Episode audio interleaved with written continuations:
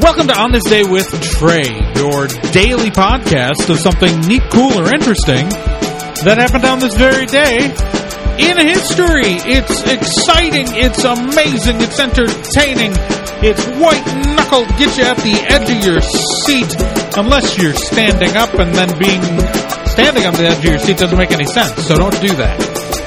Don't do that. Anyway, I'm your host, Trae Dorn. Today is November 14th, and let's talk about what happened on November 14th. Well, on this day in 1889, New York World reporter Elizabeth Cochran, better known by her nom de plume Nellie Bly, began an attempt to beat the fictitious journey of Jules Verne's Phineas Fogg by traveling around the world in less than 80 days.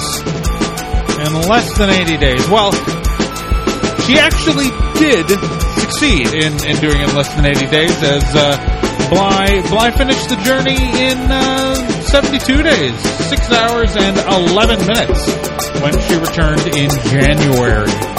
You know, Nellie Bly is really an interesting figure in journalistic history. She's really the first investigative reporter, and this is probably one of the least important things she did, but you should look her up because she was an impressive human being. That she was.